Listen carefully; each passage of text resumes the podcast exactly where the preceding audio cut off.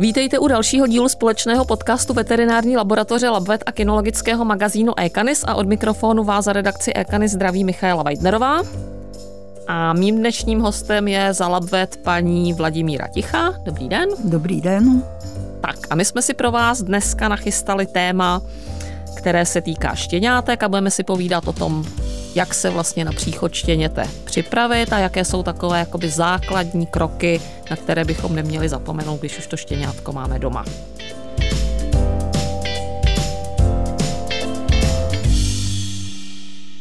A já bych asi začala aspoň v kostce takovým tím správným výběrem štěněte vůbec. Když vůbec o tom uvažujeme, že si nějaké štěňátko nebo že si toho pejska domů pořídíme, tak na co bychom měli brát ohled a na co bychom měli určitě nezapomenout.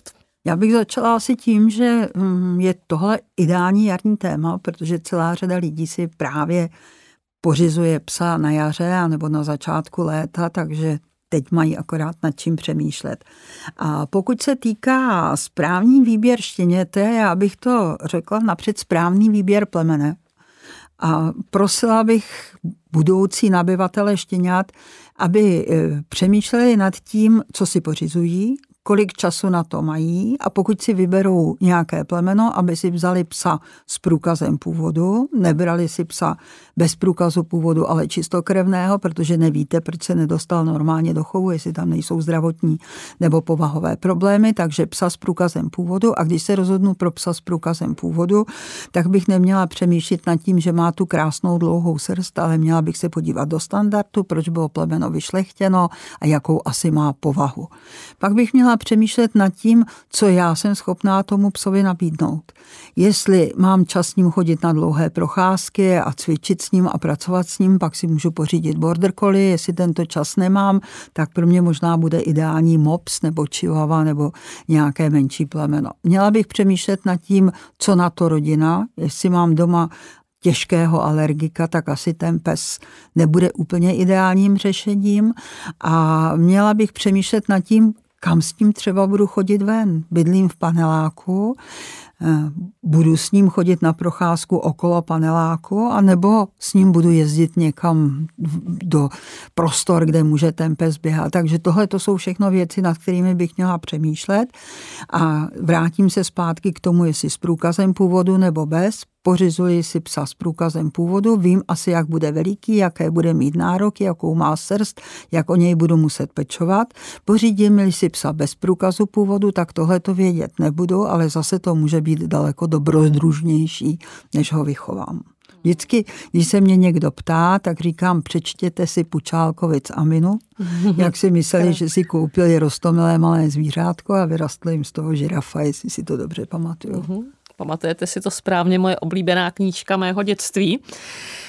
Určitě je taky důležitý, když teda už to štěňátko máme vybrané, zvolili jsme snad správně, a potřebujeme nachystat nějaké věci, potřebujeme se na ten příchod toho štěněte nějakým, eh, nějakým způsobem jako připravit. Tak co všechno bychom alespoň v takovém tom základu měli mít doma?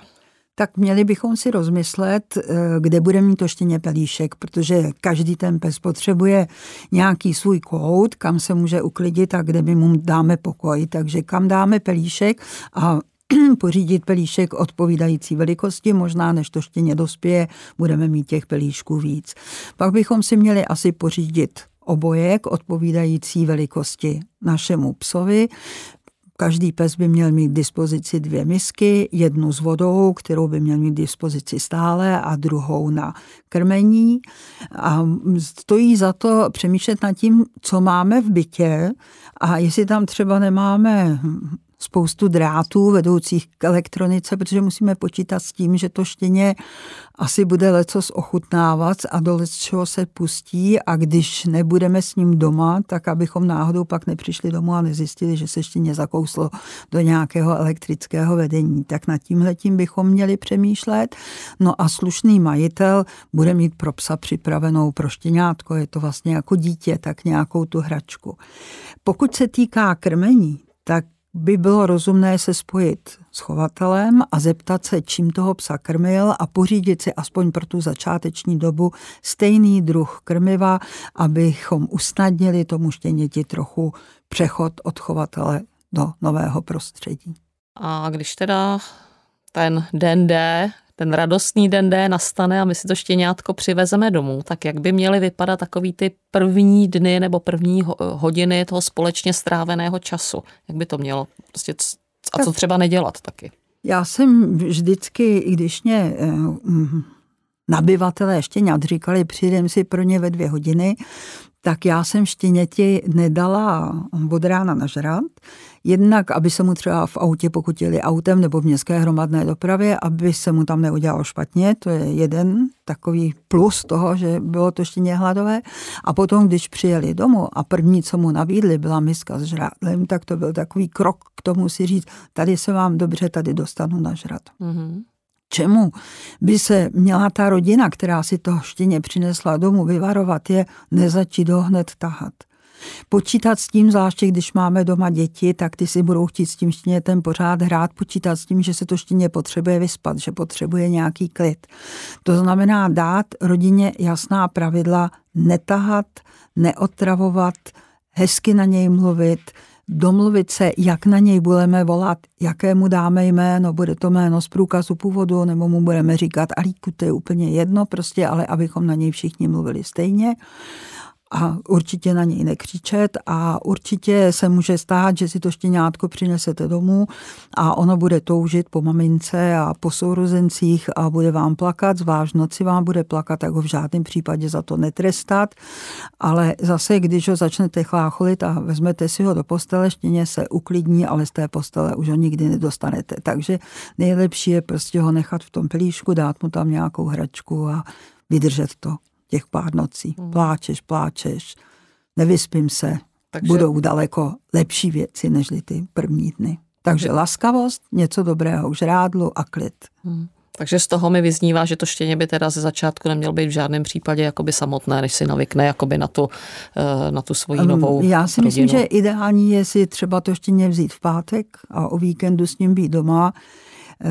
Na druhou stranu, když někdo říká, vezmu si, já nevím, dva měsíce neplacený volno, aby si to štěně zvyklo, tak se vystavuje nebezpečí, že to štěně se nenavykne na to, že je taky samo doma.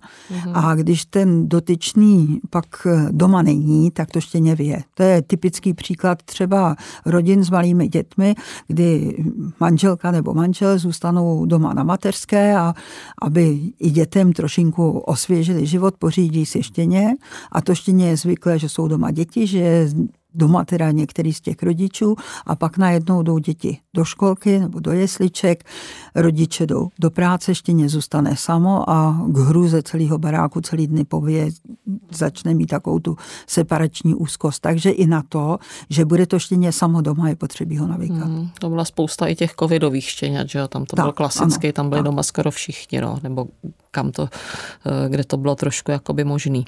No a vy už jste to tady maličko nastínila, ten přechod vlastně od toho chovatele do toho nového prostředí, eh, tam teda kromě třeba nějakého toho smutnění se třeba u těch citlivějších jedinců může určitě přihodit i něco dalšího, co třeba může toho třeba začátečníka majitele třeba vyplašit.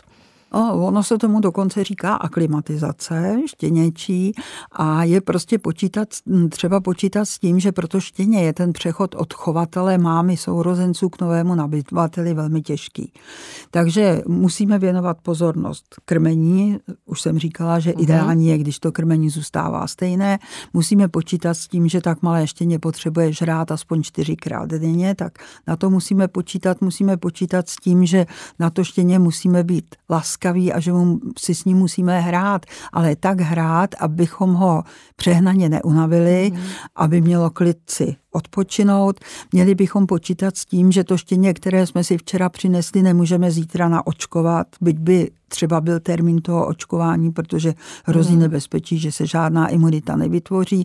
Neměli bychom ho hned odčervovat a měla by být prostě ta péče velmi hmm. rozumná. Určitě bychom ho neměli vzít na 20-kilometrovou procházku nebo na něco takového. Takže klid, dobré krmení, laskavost, hmm. hračky a místo, kde to štěně může být samotné v klidu, pelíšek, hmm. kam když zaleze, tak je tam chráněno. Hmm.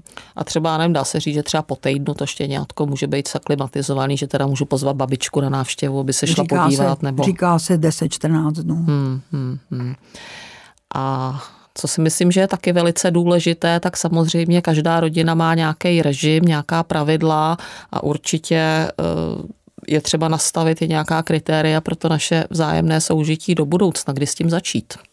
Hned.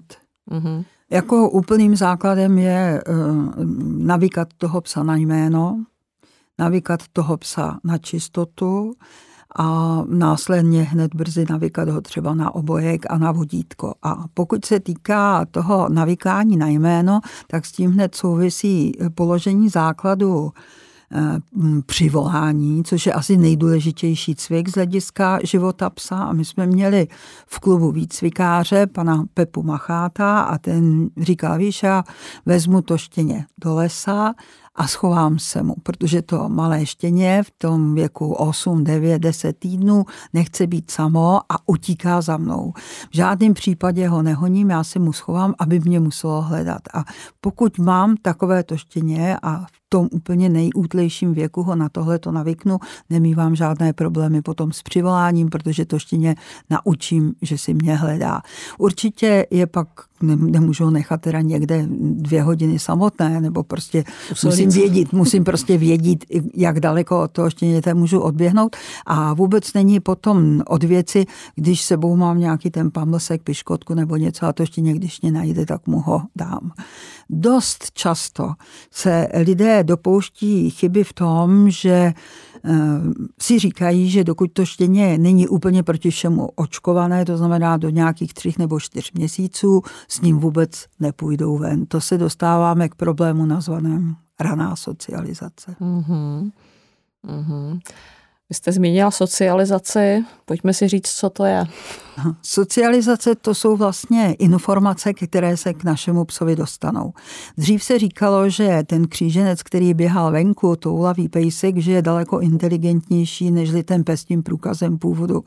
Není to o inteligenci psů bez průkazu původu a kříženců, je to o tom, že ten kříženec měl daleko víc informací. Ta socializace, říká se tomu raná socializace, říká se, že probíhá od věku zhruba pěti týdnů do třech měsíců. Ta první část je ještě uchovatele a v okamžiku, kdy my si to štěně přineseme domů, tak je na nás, abychom mu ty informace poskytli.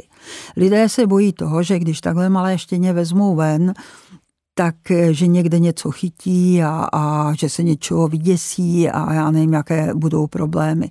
Samozřejmě ho nemůžu vzít ven a přivázat před krámem, když leje, a nebo je 15 stupňů pod nulou. Musím to přizpůsobit věku toho štěně, třeba dílce jeho srsti. Ale to štěně se prostě potřebuje dostat ven. Mm. Ono potřebuje vědět, že jsou lidé různého věku, že jsou tady děti, že jsou tady staří lidé. Ono potřebuje vědět, že jsou i jiná zvířata, nežli je on. A ono potřebuje vidět, že jsou i jiní psy, nežli je mm-hmm. on. Tak pokud máme známé s proočkovanými psy, vůbec nic se nestane, když ho s těmi psy seznámíme. Takže takové to, dokud nemá plné všechno očkování, nesmíte s ním ven, to je k neprospěchu štěněte a i nás samotný, protože ta socializace je velmi důležitá. Já jsem znala chovatelku, která třeba, když měla to 9-10 týdenní štěně, tak přestože sama nešla ani na nákup bez auta, tak když měla to štěně, tak s tím šla do městské hromadné dopravy, šla s ním prostě do různého prostředí, dokonce ho vzala, já nevím, na hlavní nádraží. Pokud viděla, že to štěně se děsí něčeho, tak klidně nic se neděje, ale opustila to prostředí, ale pomalu ho prostě navykala na to, co v okolí může potkat. Takže ono bychom vlastně měli si z toho vydedukovat, že jako menší pravděpodobnost je to, že to pokud je člověk samozřejmě rozumný a vodí to štěňátko do rozumných prostředí, asi je menší pravděpodobnost, eh, než že něco chytní, že z něj vyroste asociál, když tohle to dělat nebudeme. Je to tak. tak. Je to tak. Já ještě se vrátím k tomu nácviku té čistoty. Mě k tomu napadla ještě jakoby jedna věc, protože to je samozřejmě věc, kterou lidi hodně jakoby řeší. Eh, samozřejmě musí to řešit od začátku, protože štěně samozřejmě se potřebuje jít vyvenčit. Eh, já nevím, jestli třeba eh, jak vlastně, jakoby, jak na to, jo? nebo jako co v podstatě, jaké projevy toho štěněte hlídat a jestli teda třeba i u těch malých plen, plemen je dobrý to štěňátko jako vynášet rovnou ven, nebo jestli si třeba řeknu, že z důvodu třeba mojí vlastní pohodlnosti nebo venku je prostě hnusně, tak mu tam dám nějakou podložku nebo nějaký kočičí záchůdek, když je to třeba malý plemeno. Jak třeba vy se na to díváte?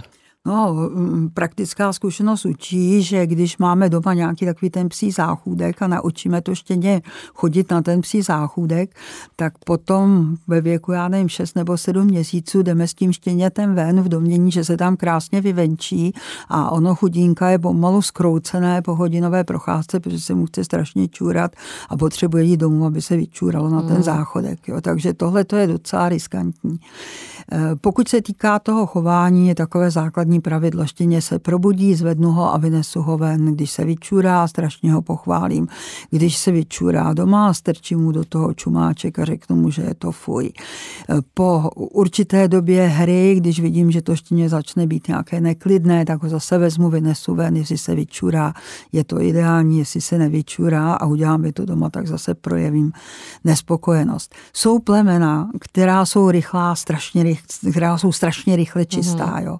A jsou plemena, já říkám někteří prasopsy, já tady nechci urazit někoho, jinak jsou to plemena úžasná, ale třeba naučit bígla čistotě je někdy docela veliký problém. Mm.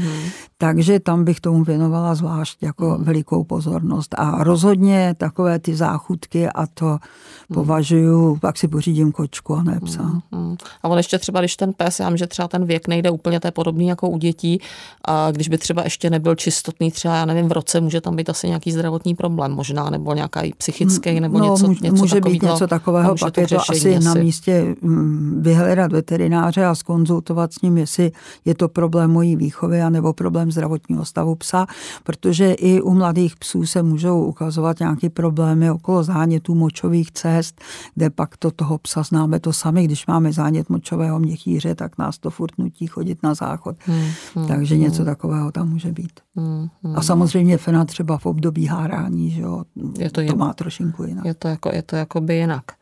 Také už jsme to tady trošičku nekousli, nakousli. Hra se psem platí i tady, kdo si hraje nezlobí?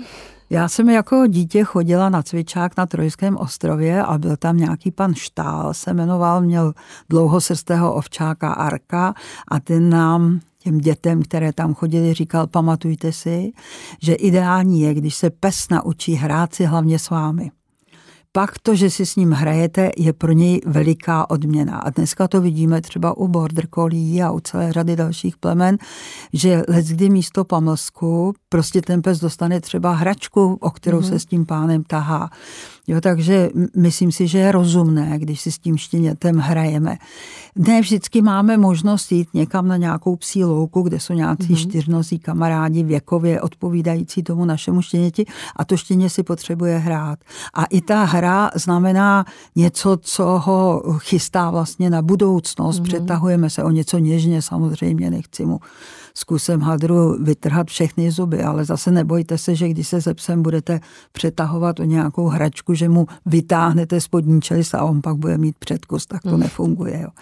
Ale prostě měli bychom si s tím štěnětem mm. hrát, protože i ta hra, když přijdu domů třeba z práce a nemám čas s tím psem jít na hodinovou procházku, tak to, že si s ním začnu hrát, znamená pro to štěně impulzy, znamená to zlepšení kontaktu nás dvou a znamená to určitou fyzickou mm. námahu a tím i lepší vývoj pro to hmm. štěně. Ono asi v nějaký ty hračky třeba asi člověk by měl možná být opatrný v době přezubování. To stoprocentně a u některých plemen vůbec, protože naše desetiletá border terriérka, když jí koupíte pískavou hračku, tak do pěti minut z každé hračky to pískadlo vypreparuje, naštěstí je nepoliká, ale jsou psi, kteří to dokáží spolknout a některé ty gumové hračky, třeba když ten pes rozkouše a spolkne to, tak to nepříjemně bopná.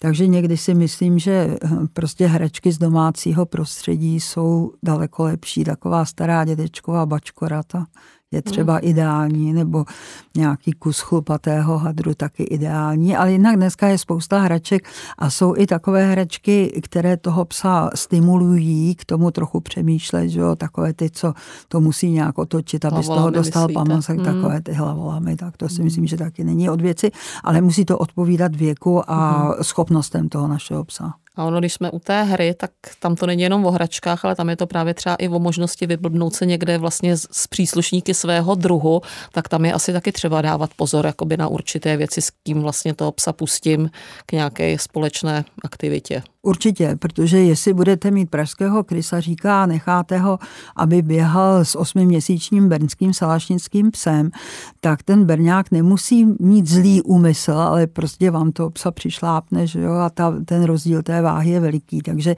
ideální je, když si spolu hrají psy přibližně stejné velikosti. E, někdy si lidé říkají, mám francouzského buldočka, on si bude hrát s Jack Russlem a bude smutný z toho, že mu ten Jack Russell uteče, tak oni se trochu proběhají, ale stejně takový to okusování a to je úplně jedno, jestli je to tak rychlé nebo tak pomalé plemeno. Oni si tu spojí jak si hru najdou a je to zase důležité z pohledu budoucnosti, že ten pes bude daleko lépe, když je zvyklý na kontakty se psi svého druhu, tak se bude daleko lépe eh, jak si pohybovat ve psí společnosti. Hmm, hmm, hmm. Já se naučí tu řeč těla a bude rozumět tak. tomu, co mu vlastně ten druhý pejsek říká. No, to, je, to, je, to je skvělý, to jsem ráda, že jsme se na to tady dostali.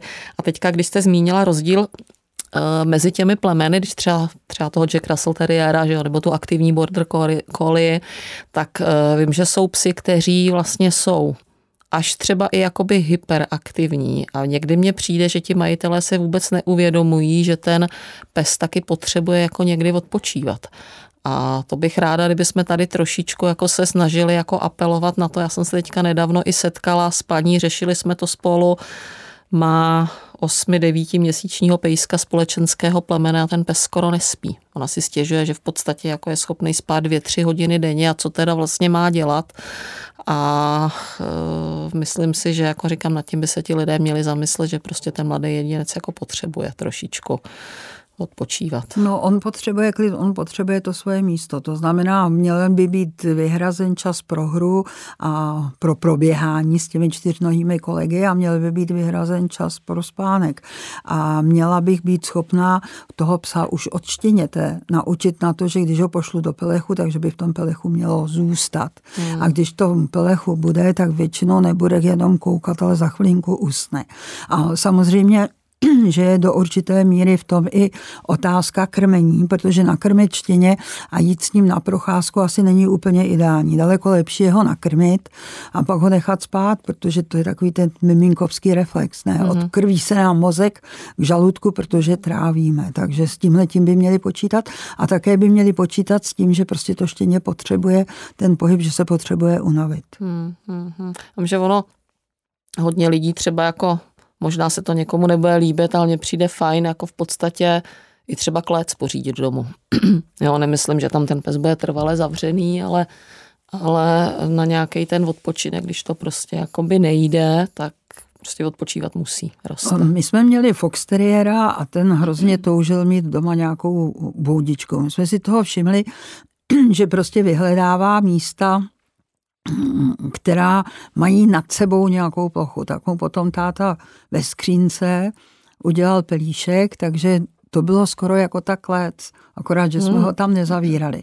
Zatímco, když je to malé štěně, hrozí mu nějaké nebezpečí a já ho do té klece dám na chvilku, tak to tak. není žádný problém. Hmm. Ale nemůže to být tak, že se ráno probudím, strčím psa do klece, nebo vytáhnu psa z klece, nechám ho vyčurat a zase ho do té klece strčím a je v ní od sedmi do 18 hodin a nemá možnost na nic jiného, tak to není to správné řešení. Mm, mm, Takhle mm. může být vlastně jako pelíšek. Mm, mm, mm. No a oni existují i různé ohrádky, třeba, že člověk eh, jde do práce a vymezí tomu štěně nějakým ano, způsobem ano. bezpečný prostor. Ano, a... to je něco jiného zase. Mm, no. mm, to štěně potřebuje mít trochu prostoru, i když je doma samo, tak potřebuje mít trochu prostoru. Mm. Takže pak můžu mít třeba klec pro německou dogu a v ní mít toho pražského krysaříka. Jo ale neměla bych mít, a vůbec, co je, myslím si, ze všeho nejhorší, jsou malé přenosky. Jo. Zavírat mm. toho psa do malé přenosky není úplně ideální, mm. kde se ani nemůže postavit třeba. Mm, mm, mm.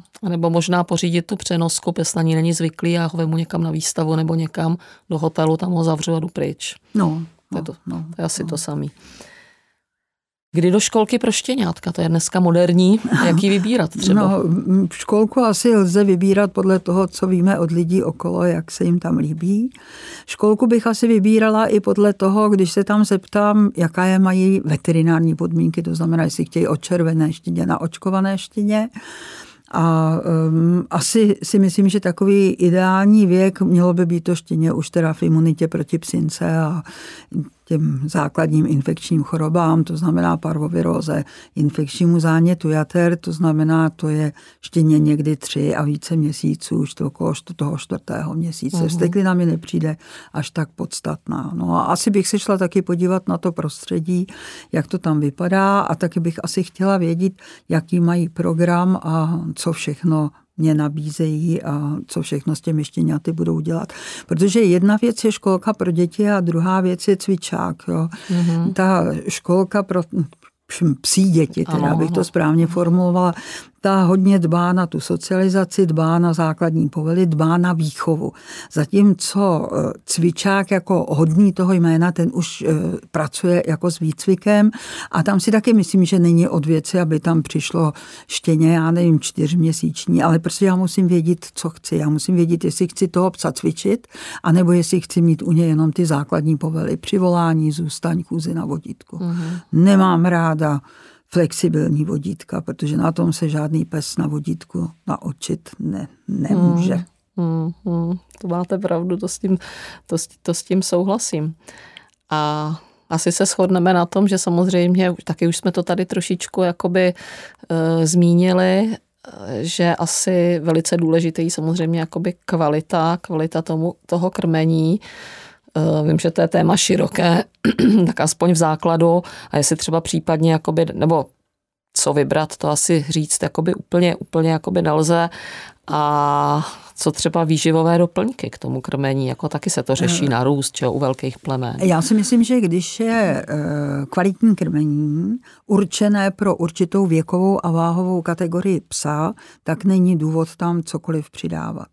A mám-li pocit, že zvlášť zvíře velkého plemene, obřího plemene, já nevím, španělský mastin, německá doga, velký švýcarský salašnický pes a mohli bychom mluvit dál a dál, má nějaké problémy, třeba se mu křivý končetiny, že má být zbíhavá hlezna, nebo měkké nadprstí, nebo bolestivé klouby, tak pak je asi na místě udělat eh, růstový test, dělá se z odběru krve, LabVet ho samozřejmě nabízí a tam se ověří, kolik má vápníku, kolik má fosforu v krvi, kolik má třeba horčíku, jak je na tom s růstovými hormony, jak je na tom s bílkovinou výživou, jak je na tom s glycidovou výživou a podle toho tu výživu upravit, protože mm někdy eh, tam, kde si třeba lidé myslí, že ten pes má málo vápníku a začnou ho rvát vápníkem, tak to může být opačný efekt, třeba co se týká fosforu a problémy hned na světě. Mm. Takže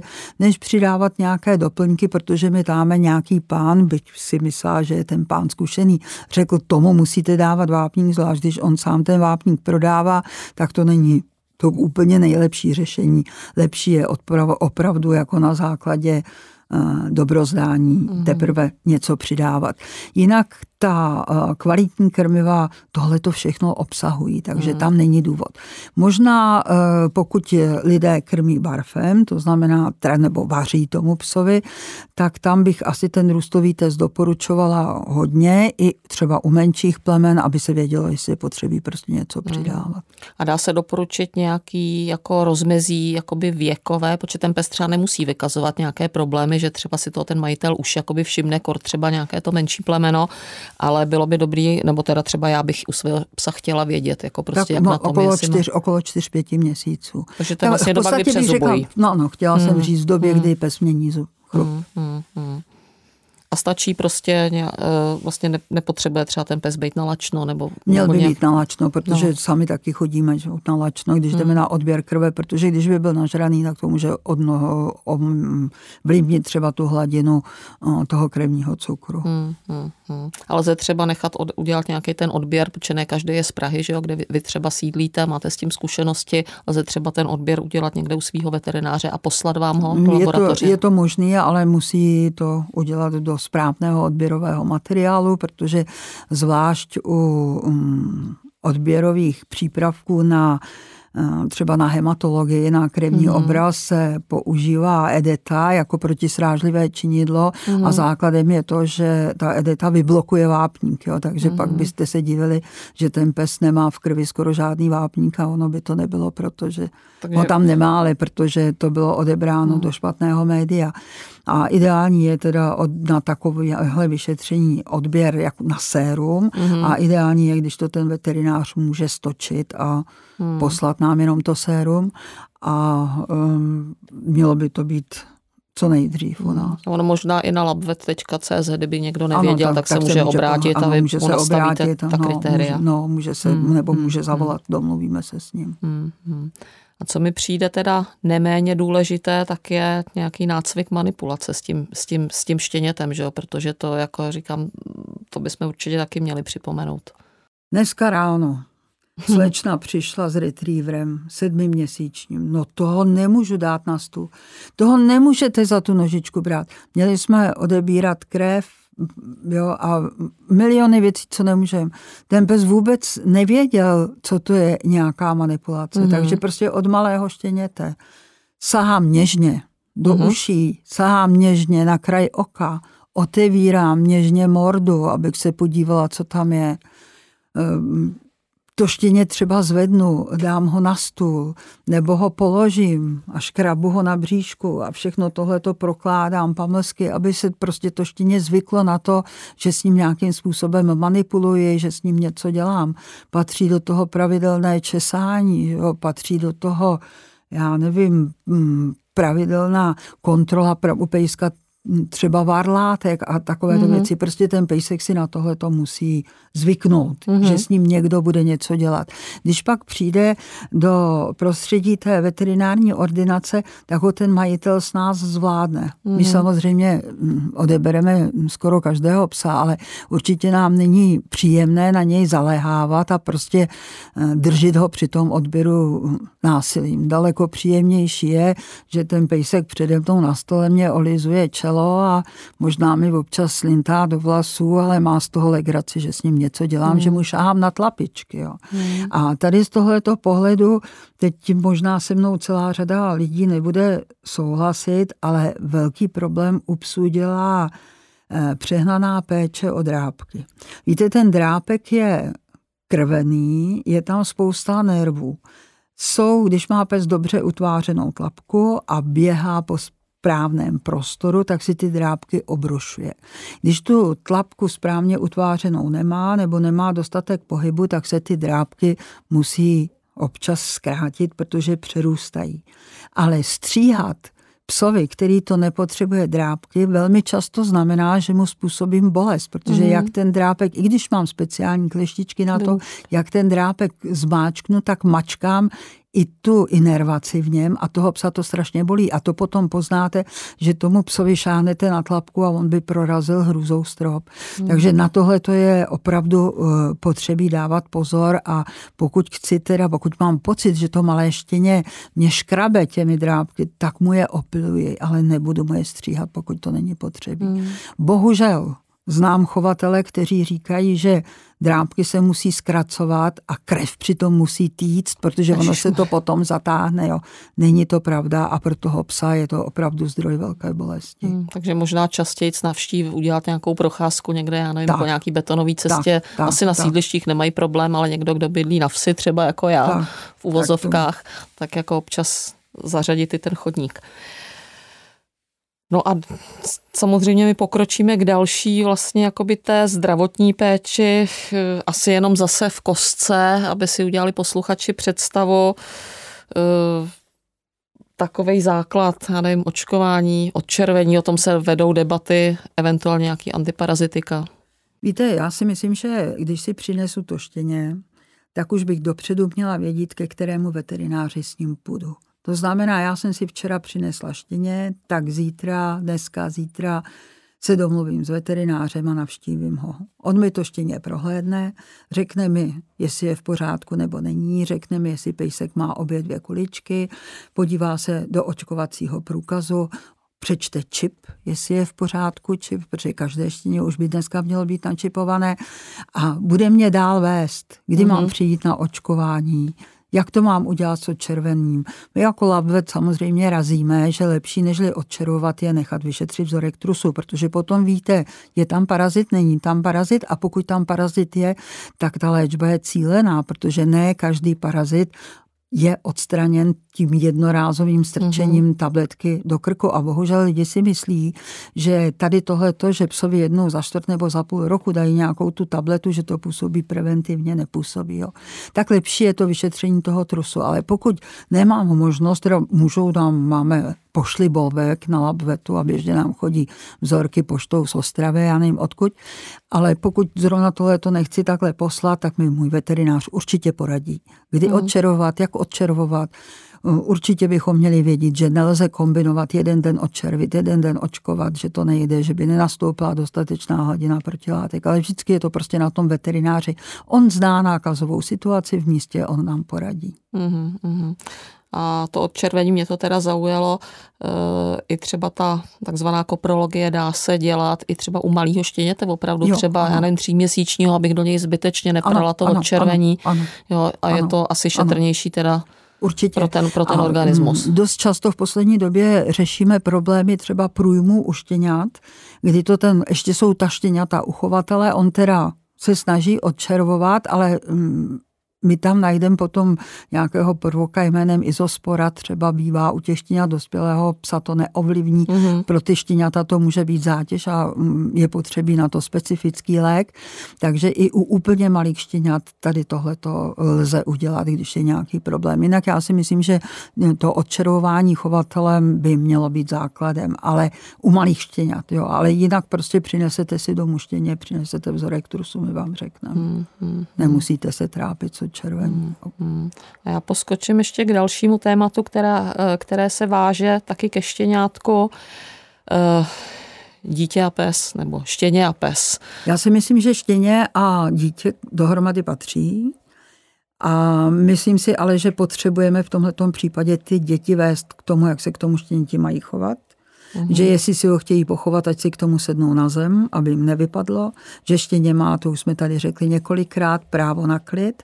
A že se může stát, že to štěně, když si s tím dítětem hraje, má ostré drápky, má ostré zoubky, že může to být třeba tomu dítěti nepříjemné, když se do něj zakousne, tak tam je pak na tom rodiči, aby mhm. jednak usměrňoval štěně, že tohle to se nedělá, ale zároveň usměrňoval dítě, že ono jako dítě v žádném případě nesmí uhodit psa. Mm. Jinak si myslím, že poslat eh, dítě ze psem na procházku odpovídá věku dítěte a zodpovědnosti mhm. dítěte, ale určitě eh, považuji za ideální, když třeba to dítě dostane na starost, že ve 4 hodiny budeš bubíka krmit ty, tam máš granule nebo tam máš krmení, aby měl nějakou péči, nebo budeš česat psa, nebo budeš si s ním hrát mm-hmm. takovým a takovým způsobem. A e, štěně a pes, tam pak záleží na tom, jaký pes to je. Některý ten pes to štěně vezme bez problému, e, některá plemena jsou prostě taková, že to štěně nevezmou a některá plemena jsou taková, že štěně vezmou, ale když to dospěje, tak se vám začnou rvát takovým způsobem, že prostě nemůžete mít ty dva psy vůbec dohromady. Tak nad tímhle tím by měl každý přemýšlet, než si to štěně jak si pořídí. A někdy vidím problémy tam, kde má člověk starého 13-letého psa a aby mu nebylo smutno, tak mu pořídím štěně. Mm. A toho psa bolí klouby, je hluchý, obtížně žere a teď má doma něco, co ho vůbec nenechá na pokoj. Mm. Tak zase je to o povaze toho, štěň, toho psa. Některý přitom omládne, jiný okolo mm. toho má opravdu strašně velký mm. stres. No a samozřejmě na to, aby to ten majitel jakoby odhalil. Ono možná opačný extrém budu mít, já nevím, doma ročního německého ovčáka dvouletýho a pořídím mu kámoše stejného pohlaví, tak tam zase jako ty konflikty možná tomu taky můžou nastat. Můžou, můžou, můžou nastat. Napadají mě ještě nejčastější mýty spojený se štěňaty, nebo no, vůbec tak, jako se psy. Aspoň ne, pár, takhle. Tak, občas, zaslechneme, občas zaslechneme, že štěně by nemělo žrát maso, protože by bylo zlé. Dost často zaslýcháme to, že se štěnětem nesmíte chodit ven, protože není Jsme proočkované. Eh, dost často slyšíme, psa má za, smysl začít vychovávat až v osmi měsících, když je po pubertě, takže to si myslím, že taky jako není pravda. Moje babička říkala, že u nich se vždycky vědělo, že každý zdravý pes má mít blechy a když ty blechy nemá, takže není zdravý, takže tohle to už naštěstí je za námi. A co bych zvlášť začínajícím chovatelům kladla na srdce, prosím vás, dejte pozor na parkovou univerzitu. Vy ze svým sem přijdete do parku, tam vás odchytí nějaká dáma nebo pán, lec kdy nebývají úplně nejčistější, ale jsou strašně chytrý a vykládají vám, co všechno o těch psech vědí. A teď vám nakukají takový nesmysly, jako nechoďte na očkování, eh, radši mu dejte syrečky a pak tu psinku určitě nedostane. A nebo nač necháte vyšetřit vzorek trusu psa, dejte mu česnek a ono to všechny ty červy zabije.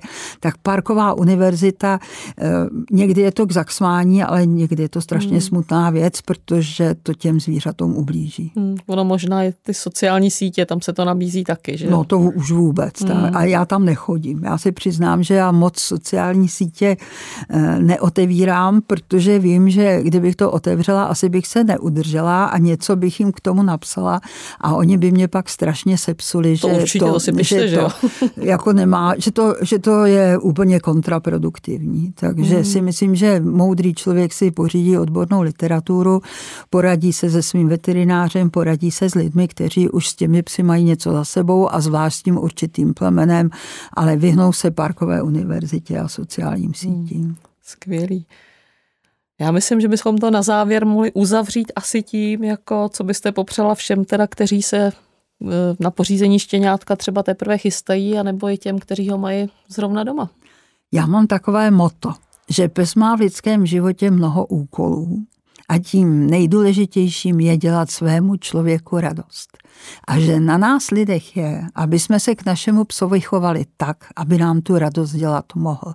A takový ten první bod, o který bych vždycky prosila, je, prosím vás, je to pes. Chovejte se k němu jako psovi, milujte ho jako psa. Není to člověk, nepoličťujte ho, bude z toho mít problémy váš pes a budete z toho mít problémy i vy. To je skvělý, jako pod to se nelze než podepsat. Já vám moc krát děkuju a budeme se těšit zase někdy příště. Naschledanou. Naschledanou.